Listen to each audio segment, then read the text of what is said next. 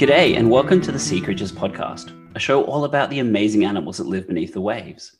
Each episode, we chat about a specific sea creature with a guest who has spent time and interacted with this ocean animal. Our guests range from marine biologists to divers to underwater photographers, citizen scientists, and people that have an intense passion for marine life. My name is Matt Testoni, and I'm all of the above. And joining me for this episode of the Sea Creatures podcast is Dr. Charlie Veron. He's a marine biologist and an author, and the former head of the Australian Institute of Marine Science. And crazy fact, has discovered nearly 25% of the world's corals. Welcome to the show, Charlie. Hello. Today, we're going to talk all about coral, which I think is fascinating because the first thing that pops to mind is they're not a plant, they're actually an animal. So, can you tell us a little, about, a little bit about what coral is? Well, coral, as you say, is an animal, a very simple animal like a uh, anemone, but uh, it actually lives like a plant because it's got algae in its tissues.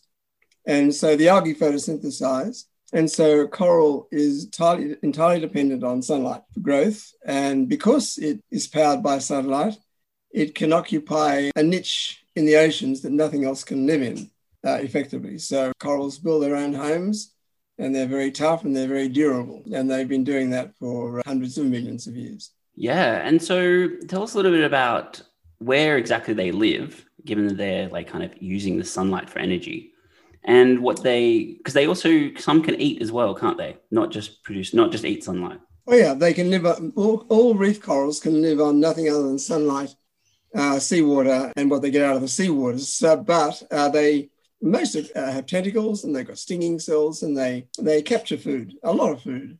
But surprisingly they depend on the algae more than what they capture. Corals are very many different sorts of corals and they have a very wide spectrum of um, life forms like trees, so that what's true of one coral is not true of another, and so on. Mm. Yeah.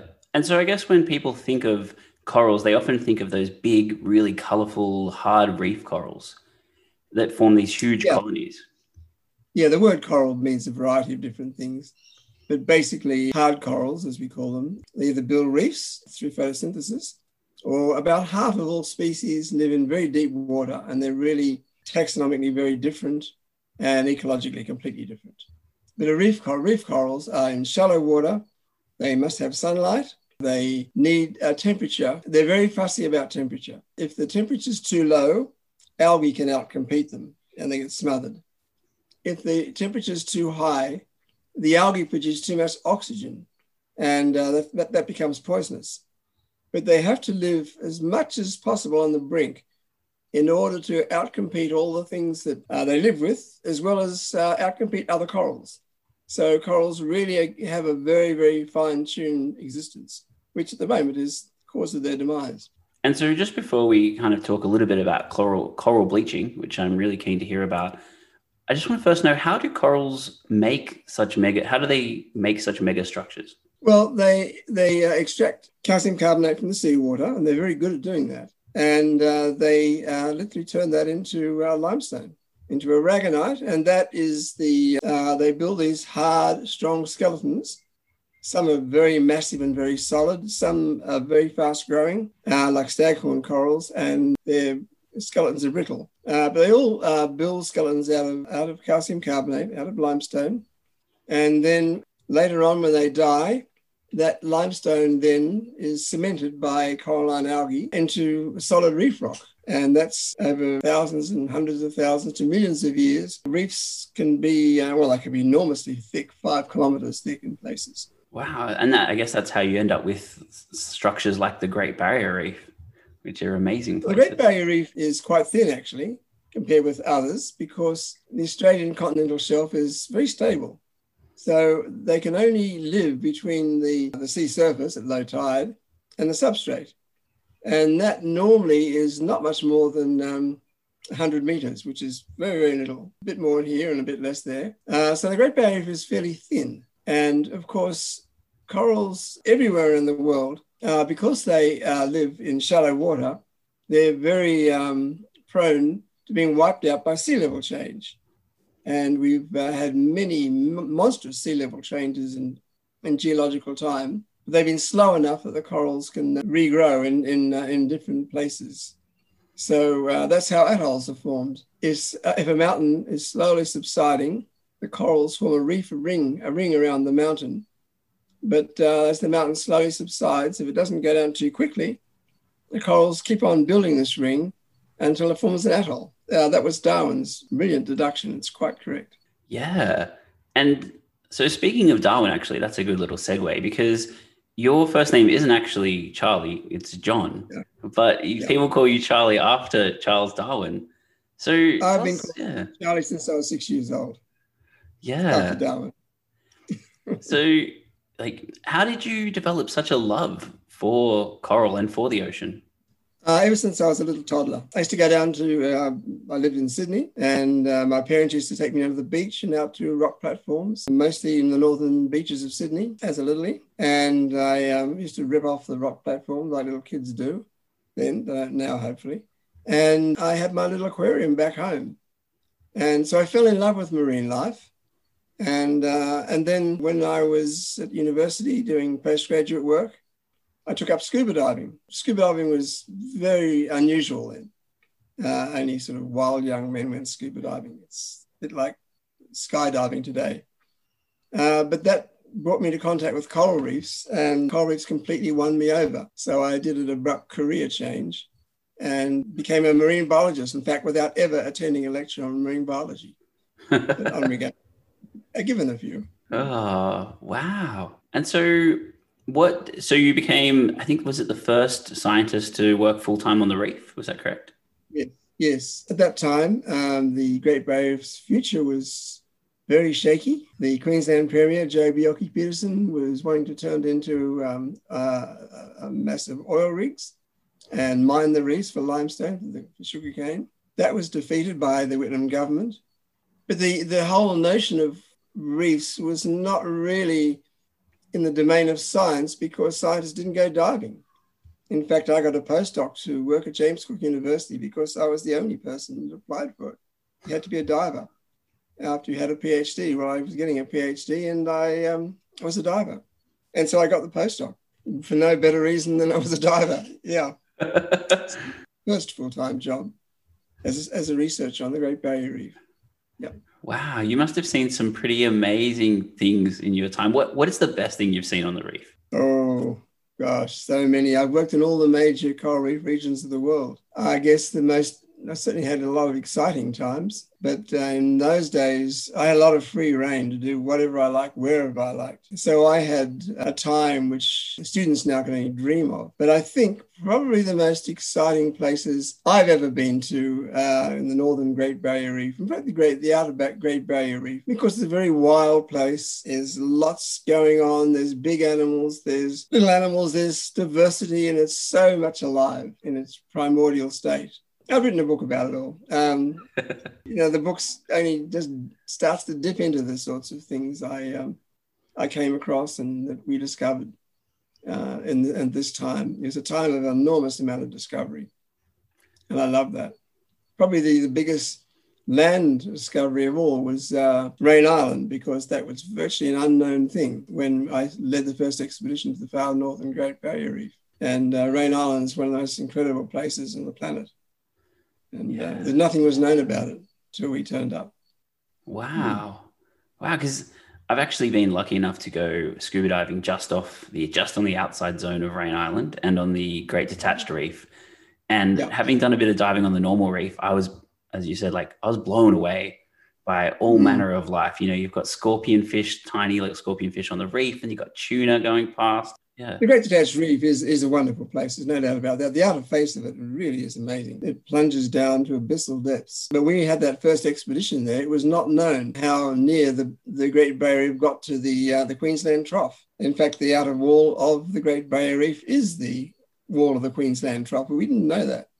Uh, we were diving down that outer face expecting to be more or less, more or less like the inner face but of course it's completely different. And then I think around Raine Island, Great Detached Reef, if you go in the right season, the turtle breeding is incredible. We found it was over 20,000 turtles in one night. And that was far and away the biggest turtle, green turtle rookery in the world. And um, it was astonishing to see that. And also, when we getting in the water, the tiger sharks had come in, uh, feeding on the turtles. And uh, to see those magnificent animals underwater was really very exciting. But yeah. there's so much to, um, to see in that whole region that uh, every day brings new and wonderful things. It's a fabulous place. And unfortunately, as we're saying, it is pretty, climate change is a pretty tough issue for the whole reef and in particular corals. And I'm interested to hear like what exactly is coral bleaching? Because we hear a lot about what, you know, there's coral bleaching on the reef, this huge part is, but I feel like a lot of people, and myself included, don't fully understand what the what coral bleaching is. Well, corals have this algae in their tissues. It's the algae is microscopic, very, very um, small, uh, single-celled algae. Just a few of these cells for each coral cell, and as, as we've just said, that's getting that brings nutrients to the corals. But the corals get the biggest bang for their buck, so they get the algae produced as much as they possibly can by selecting the right strain of algae and so on. Uh, there are many different types of algae or strains of this particular algae. So they get the strain that really maximizes the amount of food. Now, when they produce food, it's through photosynthesis, and that also produces oxygen, which is all very well until you get too much oxygen. And almost all animals, us included, die if you get too much oxygen. So the corals realize that they've got algae in their tissues, realize inverted commas, they've got pathogens in their tissues and they expel them. Algae are what give the corals their color. And so when they become expelled, expel their algae, the corals go white.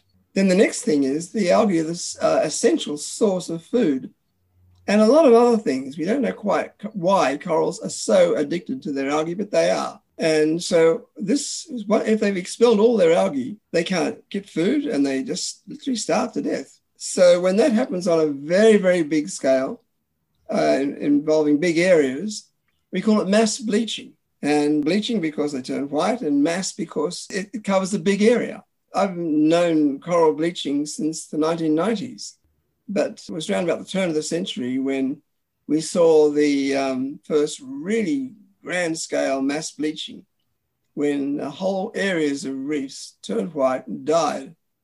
And once the corals died, it ceases to, uh, it, it, it, gradually decays and it gets covered with algae, and uh, other organisms just can't live in the coral anymore. So it all becomes very quiet and uh, like a graveyard. And a great deal of the reefs of the Great Barrier Reef are just like a graveyard. Uh, there was the once they were vibrant and full of life, and a vibrant, full of life reef is quite noisy because it's full of all, all sorts of little critters that chatter to each other for one reason or another. But uh, when they go bleach and they just turn into rubble, and that's it. Yeah. They may grow back, they may recover. Yeah, and so I know yourself, you're doing a lot of work to kind of safeguard the future of coral. Can you tell mm. us a little bit about that? Well, for a lot, many, many, many years ago, I had a lot of contact with the aquarium industry, especially in America. And I was fascinated by their ability to keep corals alive. Not only keep them alive, but the corals, when they're given a suitable environment in an aquarium, they grow like nothing on earth, really grow well.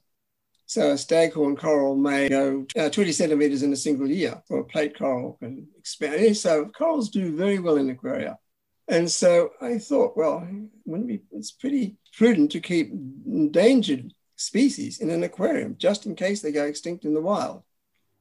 And I sort of brewed on that until I discovered uh, or came across a mob that calls themselves Legacy. The group that started Legacy, they really had a mission to save as much as they can of the Great Barrier Reef and to bring that to the public, bring awareness to the public. It's a very noble uh, NGO. And I fell in love with that NGO. And uh, so we partnered up. And so that's why I do a lot of the work for, for Le- uh, Legacy now. The big thing at the moment is that we are starting a coral biobank uh, with the aim of keeping all the species of the world in aquaria.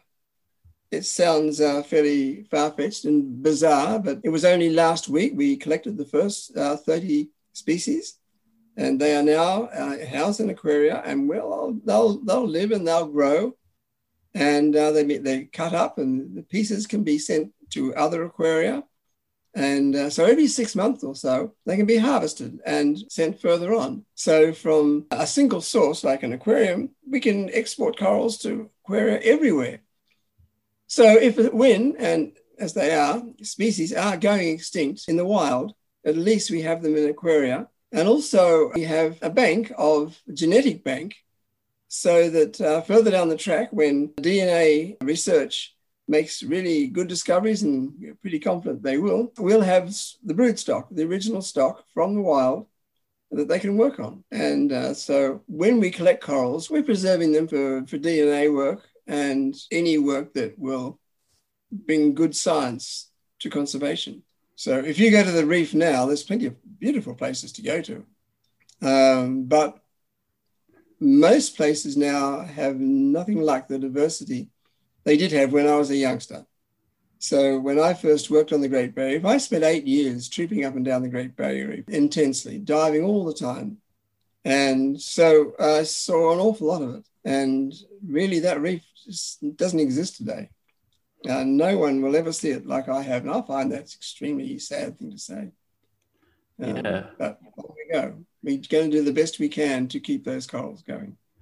Yeah, and I think that, as you said before, it's like what Legacy do is such an important job, and yourself to hopefully one day we can start, you know, rebuilding what we've lost. Hopefully. Yeah. In the meantime, um, we need to do as many things as possible to um, help corals along. If you like, it's aiding evolution, and we have to. We should bear in mind that with the corals continually being hammered by bleaching there's a there's very intense natural selection going on. So we are hopefully seeing survival of the fittest, and certainly some species survive much better than others. But it's all happening too quickly for the normal processes of uh, evolution to take place. Yeah. The corals have been decimated in the past through climate change, but that's over thousands of years. We're doing it in a single human lifetime. So that's the, that's, that's the issue. The only real solution is to, is to stop producing the carbon dioxide that's that's causing it all. Yeah, well, I was gonna say, what if you know anyone listening, if they want to help out coral or do stuff to help prolong coral, like what they should do? And so, obviously, the first thing is tackle climate change. But are there any other specific things that they can do? Legacy engages a lot with volunteers and uh, people keen on preserving the reef. They've got a website and um, go to that. But everybody uh, should be aware that political pressure really works. Without political pressure, we don't change things. So, especially young people are talking to their kids, are talking to their parents, and older kids and parents and other people. They're putting pressure on politicians. Um, Australia's uh, track record is, is pretty bad, and we are really lagging behind now. So, the more pressure we can put on uh, politicians, the more we are likely to see changes that will really make a difference. So that's what everyone can do, and everyone should do if they care about the planet and they care about forests and the reef and so on. Yeah, well, there we go. Like, so I guess if you want to help out coral and the Great Barrier Reef, then climate change is the number one thing. It is, yeah. And with so many other ecosystems as well. But really, coral reefs have been hurt much more than most. Up until the fires that we've seen a year ago, really coral reefs were the stood out by far as the most damaged ecosystem. And it's only through fire that uh, a lot of the terrestrial ecosystems are catching up. But both are being really damaged by climate change. Scientists have been warning of that for, to my knowledge, over 40 years. I know I've been speaking about this to anyone who listen to the media and conferences uh, since the turn of the century. So things happen slowly, but they are happening now. Climate change, only 10 years ago, climate change was something most Australians didn't even believe in. Now, most Australians definitely do believe it's real, as well they should. Yeah, I'm just waiting for some. I mean, I was really happy to see a while, a little, a little while ago, the New South Wales government put in a really good climate change plan, and I'm hoping one day we see a federal plan come into place. We have to. We have to. At the moment, Australia literally is lagging behind uh, all the developed world. We're, we're doing badly. A lot of the Australian way of doing things is to make excuses or fudge things. This has been going on for a very long time. So we'll have a plan, be it carbon capture or carbon trading or whatever it is. But all this is nested in small talk, but makes sure it doesn't work. So Australia is still mining coal as fast as it can, and coal is the primary driver of climate change in the world. And so we are making money now to the very detriment of our planet. And certainly young people should be looking uh, aghast at what, uh, what Australia is doing. And uh, they would have every right to say, You're making money out of my future, because that we are. It's very simple. And getting around all this is surprisingly simple. What's happening now with renewables is uh, very straightforward. It's been around for a long time. Australia is mostly behind most other countries, but not all. And we are getting into energy sources, renewable energy sources, very, very quickly this is not driven primarily by politicians, it's driven by people and uh, the behavior of people and getting um, solar panels on their roofs and not wasting electricity and so on. So people are getting on board all this um, rather ahead of government action. I'm hoping this will change and the two will go more hand in hand. They have been. But it wasn't only a few years ago that the government was almost denying, in fact, Tony Abbott was denying climate change. Uh, I found that quite extraordinary. This happens in other countries. Trump has never believed in climate change. Yeah, it's yeah, it's incredibly incredibly intense, and I guess you know seeing the Great Barrier Reef and seeing the coral bleached and knowing that coral species are going extinct and that the one of the world's natural wonders will probably disappear because of coal is it's just mind blowing. It is. Well, just before we wrap it up, to kind of finish on a bit of a high note, I want to know what your favorite coral species is and where you can find it. Oh, I haven't got any favorites. I guess my favorite is an Acropora, Acropora tenuis. It doesn't look like much, it looks like a very ordinary Acropora, but it's uh, battle hardened. It, it will bleach, but it's very reluctant to bleach. And so when I go to a badly damaged reef, uh, there is Acropora tenuis carry, keeping on, keeping on, and uh, good on it. And I hope other corals can learn learn the lesson or or uh, pick up on the uh, the as yet unknown way that um, Acropora tenuis seems to be escaping what other corals uh, can't escape. It's, I guess that's my favorite coral now. I love how you it's describe not- it, battle hardened. oh, and so that's found all over the Barrier Reef. Is that right? It's very widespread in the whole Indo-Pacific. Yeah, across the Indo-Pacific. Yeah. Awesome. Uh, Japan, all the way across the Indian Ocean, Pacific. Mm. Yeah. Well, on that note, thank you very much for joining us on our coral episode. Okay, it's been a pleasure. Sea Creatures podcast is hosted, produced, and edited by myself, Matt Testoni. You can see more of my photography on Instagram at matt underscore testoni underscore photography and my webpage, mtunderwatermedia.com. If you like today's episode featuring Charlie Veron, you can read more about his amazing story in his book, which is called A Life Underwater by Charlie John Veron. If you like the podcast, please subscribe, leave a review, and visit our Patreon account, patreon.com slash sea creatures podcast where you can help with a little monthly donation to help the running of the show. Production assistance by Georgia McGrath and music by Dan Musil and his ragingly cool slide guitar. Tune in next time to hear Dr. Sue Mason talk all about dolphins. This has been the Sea Creatures Podcast. Over and out.